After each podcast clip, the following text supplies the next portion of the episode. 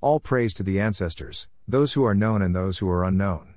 Praise to the elders, those who will read this and those who will not. And praise to all the African queens and kings, yet to be born. Osa. Power to the goddamn people.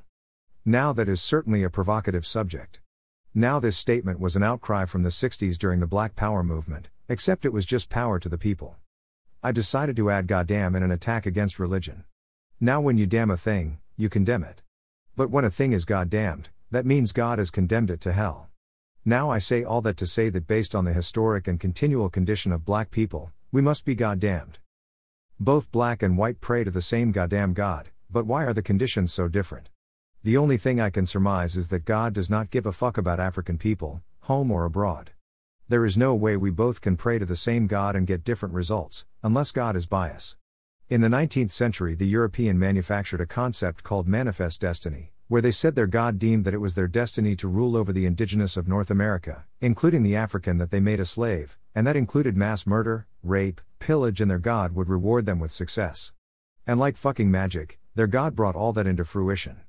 Now the native of this country and the African also had their own God, but the white man's God is the one that came through.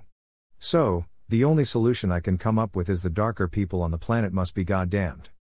There he is. Not only has this God condemned your condition, but he has condemned your goddamn mind. You are so goddamn that if I asked you to close your eyes right now, and I said I'm going to mention a word, and you tell me the first thing that comes up in your mind. You ready? Okay, here we go. This is the word, and you ask yourself what was the image that came up in your mind. The word is God. Now, if you are European and a white God came up in your mind, I am not even mad at you because that is the God that should have come up in your mind, plus, we both know there is no way in hell a black image is coming up in your white mind. But if you are an African and a white man immediately came up in your mental at the mention of the word God, then not only is your condition goddamned worldwide, but even your mind is goddamned that you can't or refuse to see divinity in your own self. What could we as African people have done to this God that he refuses to assist us in any way? I have actually heard religious people say that because we have not followed the laws of God, he has decided to punish us until we start to follow his ways. Now just wait a goddamn minute, if we as African people have not followed the laws of God, then what about the goddamn European? What was the date that he started following God's law? But this same God does not seem to hold him accountable to the wretched behavior he has exhibited to the darker people on the earth.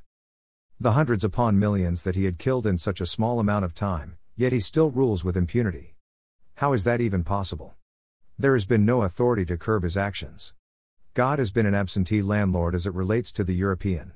If there is some kind of fucking justice on this planet, there has to be a power that is able to checkmate his power. There has to be a power that is greater than his power and weaponry. Where is our defense attorney in the fucking universe? Who can we go to that is able to defend US? There has to be a power in the underworld or the unseen world that African people can access that is beyond the scope of his military, police, court system, financial system, or biological weapons that we can access for our defense. If he is the ultimate power and threat, then it would be correct for the world to worship him, since there is no checkmate to his power. The power of the unseen has to be made manifest, acquired, and utilized for the common man, but especially for the African.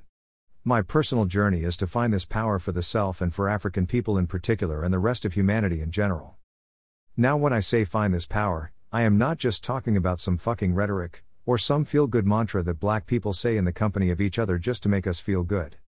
Symbolism with no fucking substance, but I mean finding the source of this real power that is pragmatic and can be readily utilized by African people. I believe it resides in the ancestral world, so there is where I will do my vigorous search. Osa. May we as individuals and as a people overcome our three greatest impediments fear, ignorance, and poverty. And may we as individuals and a people embrace our three greatest strengths our African culture, nationalism, and an unwavering commitment to self preservation. OSA.